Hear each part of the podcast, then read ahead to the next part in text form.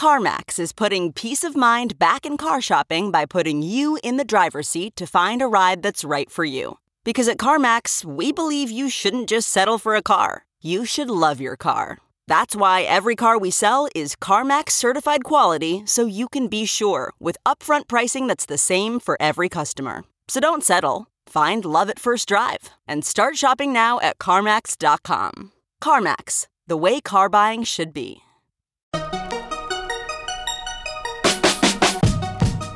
Welcome to the Techmeme Ride Home for Tuesday, April 9th, 2019. I'm Brian McCullough. Today, the headlines from the Google Cloud Next conference China seeks to ban crypto miners, why ads on streaming services is the new hotness, and also why Roblox is the new hotness. Here's what you missed today in the world of tech.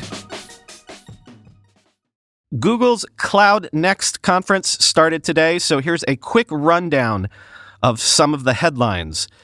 Google Cloud says it has partnered with seven open source projects, including Elastic, Redis Labs, and MongoDB, to offer fully managed serves on GCP in the coming months. Quoting VentureBeat, that means a single user interface, including the ability to provision and manage the service from the Google Cloud console.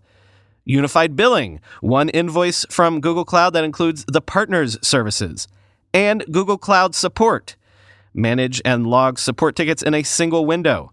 Google will also work with its partners to build integrations with native GCP services like Stackdriver and IAM, validating for security and optimizing performance, end quote.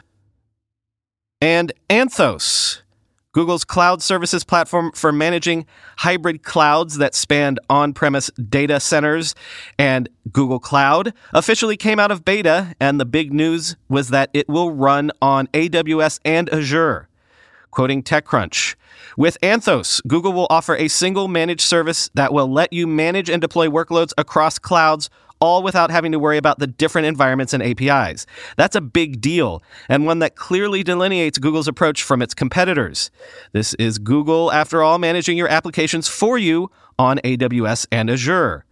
You can use one consistent approach, one open source based approach across all environments. Google's senior VP for its technical infrastructure, Urs Hölzl, said, quote, I can't really stress how big a change that is in the industry because this is really the stack for the next 20 years, meaning that it's not really about the three different clouds that are all randomly different in small ways. This is the way that makes these three cloud and actually on-premise environments too look the same, end quote.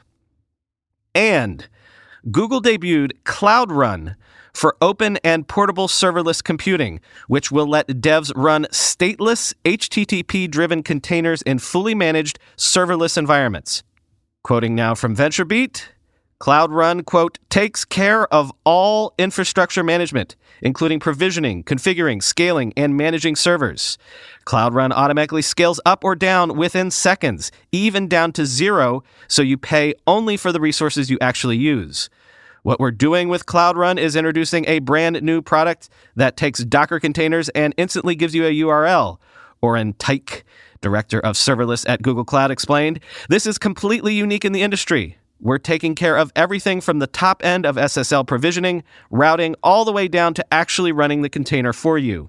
You pay only by the 100 milliseconds of what you use, and it's end to end managed, end quote. There might be some more things announced this afternoon, but that is the gist of what came across my transom, at least in time to talk about today.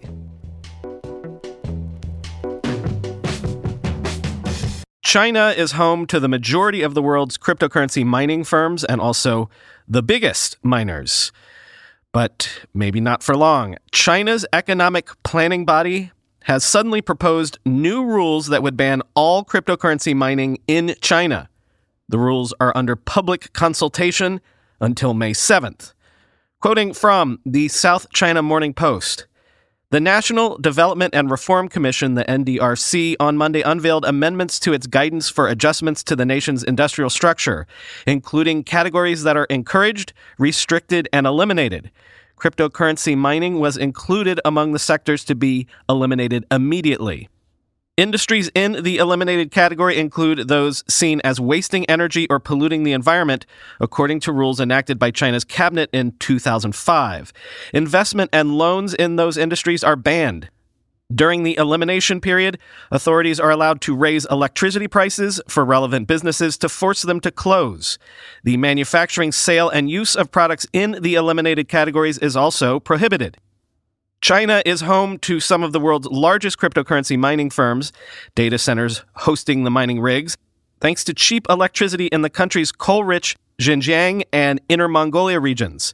In recent months, Chinese miners are known to have deployed machines in the southern Yunnan and Sichuan provinces to take advantage of the even cheaper hydropower available there during the rainy season. End quote.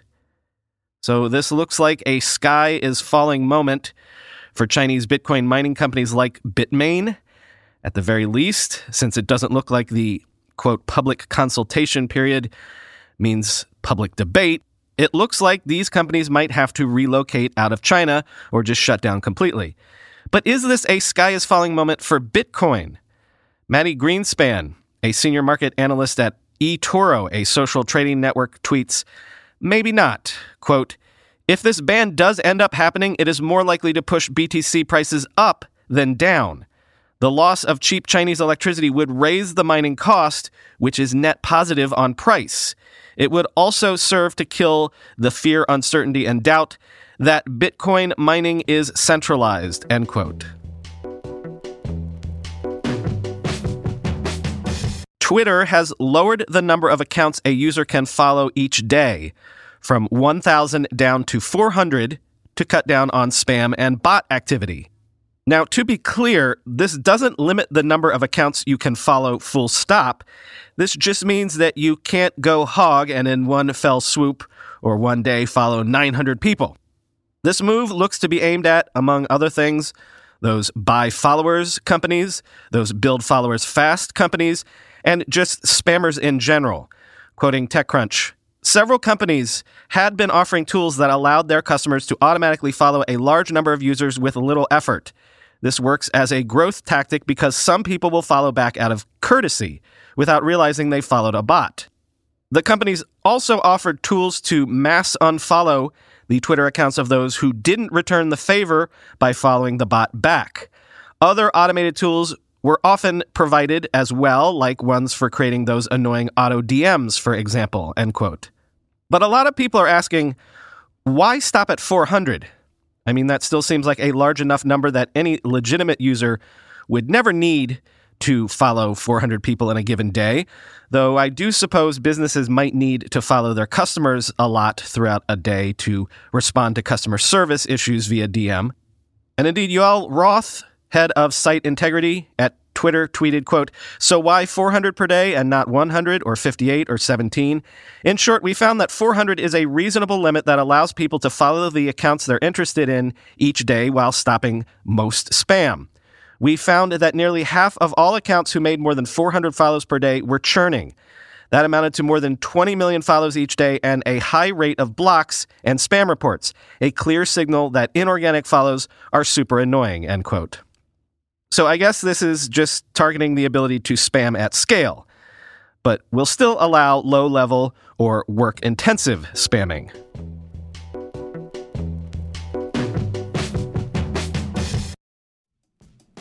With everyone fighting for attention, how can your business stand out and connect with customers? That's easy. Get Constant Contact. Constant Contact's award winning marketing platform has helped millions of small businesses stand out, stay top of mind, and see big results fast.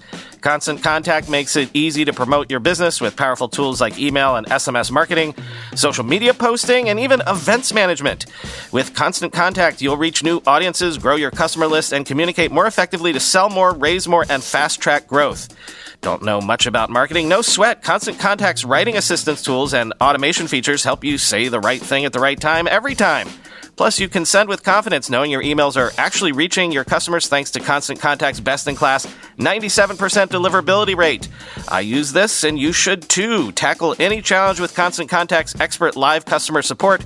Plus, everything's backed by their 30 day money back guarantee. So, get going and start growing your business today with a free trial at constantcontact.com. Just go to constantcontact.com right now Constant Contact, helping the small stand tall.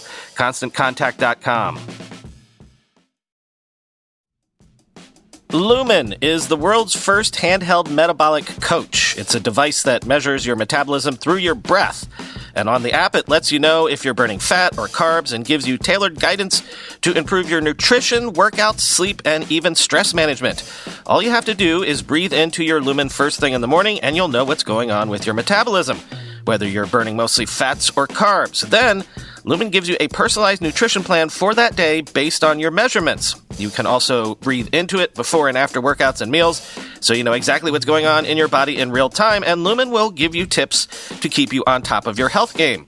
My wife and I are currently on parallel get healthier, get thinner regimens and have found Lumen incredibly useful as a guide because your metabolism is at the center of everything your body does. Optimal metabolic health translates into a bunch of benefits, including easier weight management, improved energy levels, better fitness results, better sleep, etc. So if you want to take the next step in improving your health, go to lumen.me and use RIDE to get $100 off your Lumen. That's L U M E N dot M-E and use RIDE at checkout for $100 off. Thank you, Lumen, for sponsoring this episode. As we have been covering the streaming video wars, we've largely been looking at the direct to consumer plays, the over the top or OTT plays. You pay me a subscription, I give you access to content. But that's only part of the television and video landscape, right? $70 billion a year still goes to TV advertising, to ad supported plays. It's not like companies are just going to abandon a market that large. And OTT viewing only accounts for 29% of current TV viewing and only 3% of TV ad budgets. So there's room for growth here. And that's why there is actually a parallel competition to capture ad supported over the top or OTT video streaming, quoting Digiday. OTT based advertising hit $2.7 billion in revenue in 2018, which represents a year over year growth of 54%, according to estimates from Magna Global. That's actually higher than Magna's original estimates, which projected OTT ad revenues to hit 2.2 billion in 2018. Magna's revised forecasts include growth of 39% in 2019 to 3.8 billion and 31% in 2020 to reach 5 billion.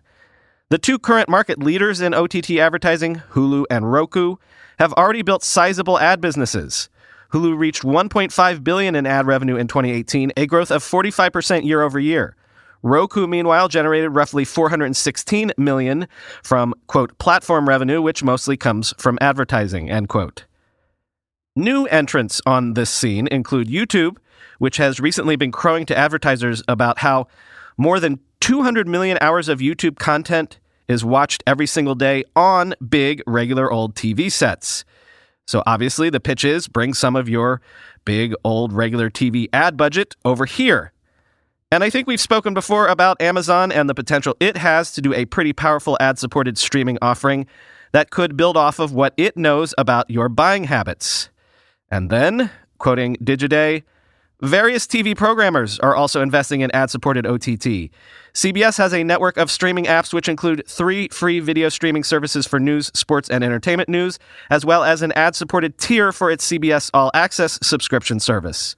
These services combine to generate hundreds of millions in annual ad revenue for CBS, according to a previous Digiday story.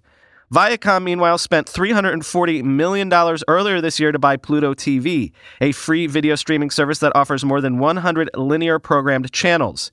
Viacom has been pitching Pluto TV to cable and satellite distributors as an add on for broadband only subscribers, a key part of Viacom's distribution strategy, according to Viacom CEO Bob Bakish in an interview with CNBC after the Pluto TV acquisition. Other key ad supported video streaming services include Xumo and Tubi TV, as well as branded services from TV manufacturers such as Samsung and Vizio. And this doesn't even include the virtual live TV services from Hulu, YouTube DirecTV, and Sling TV. Four years ago, the TV industry had the option of going slow. They don't have that option now, said Scott Rosenberg, Senior Vice President and General Manager of Roku's platform business. Quote, they have to follow consumers, and those consumers are showing up on OTT, end quote. Fortnite might get all the headlines, but there's another game that has quietly become quite a hit with the kids. And I might not have to tell you that if you have kids of a certain age. Roblox says it now has 90 million monthly active users, up from 70 million just last fall. The company behind Roblox was recently valued at $2.5 billion. I told you about Roblox once when it raised a $150 million Series F round. In essence, Roblox is a game and a game platform. Quoting TechCrunch, the games themselves are built by third party creators, while Roblox gets a share of the revenue the games generate from the sale of virtual goods. In 2017, Roblox paid out $30 million to its creator community and later said that number would more than double in 2018. It says that players and creators now spend more than a billion hours per month on its platform, end quote. I think when we talked about Roblox before, I called it a little bit Minecraft, a little bit open world game, a little bit gaming platform, and a little bit Fortnite. And indeed, the company behind Roblox says that, like Fortnite, Roblox is indeed seeing the same phenomenon where it's become a place for kids to go and hang out with their friends, even if they're not actively playing any game. So, a little bit social network as well. And finally, today, speaking of games, back in October, the Google Doodle team launched the first ever multiplayer interactive Google Doodle as a game. It was called Great Ghoul Duel, and it was a great success. At the height of the game's popularity around Halloween, more than 500,000 players were playing in every five minute window. Great Ghoul Duel was designed to do what Google Doodle does delight people a little bit. Oh, and also show off some of Google Cloud's capabilities that clearly Google has followed up on with their streaming gaming initiative. But people continue to be delighted by Great Ghoul Duel, at least a little bit. In fact, a lot of people are still playing the game today, in April. How and why?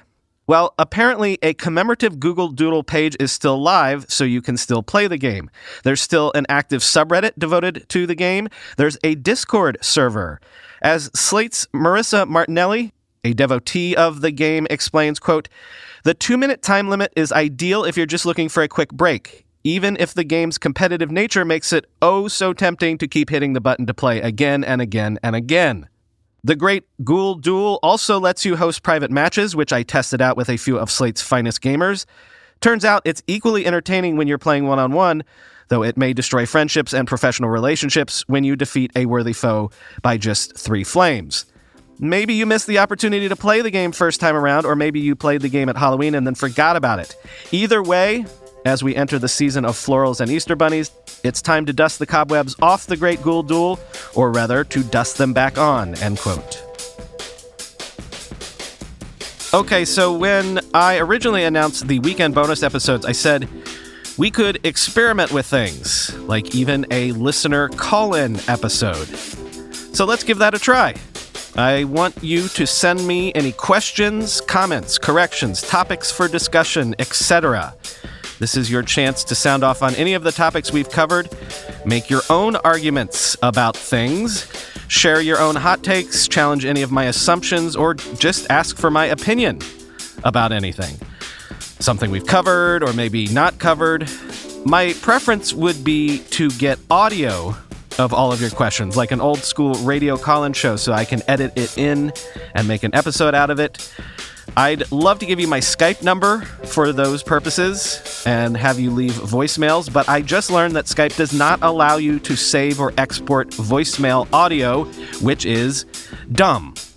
So instead, what I'm going to suggest is use the voice memo app on your phone. Record a question, call in or whatever, and email it to me at brian at techmeme.com. Try to keep your question to less than a minute, maybe 30 seconds is preferred. And let's use the convention made popular by the Flophouse podcast. Identify yourself as first name, last name withheld. So I'd be Brian, last name withheld. My wife would be Lisa, last name withheld. And again, I'd prefer audio so that I can edit your questions in, but I will take email questions as well that I can just read. We'll see whatever is easier or what people prefer.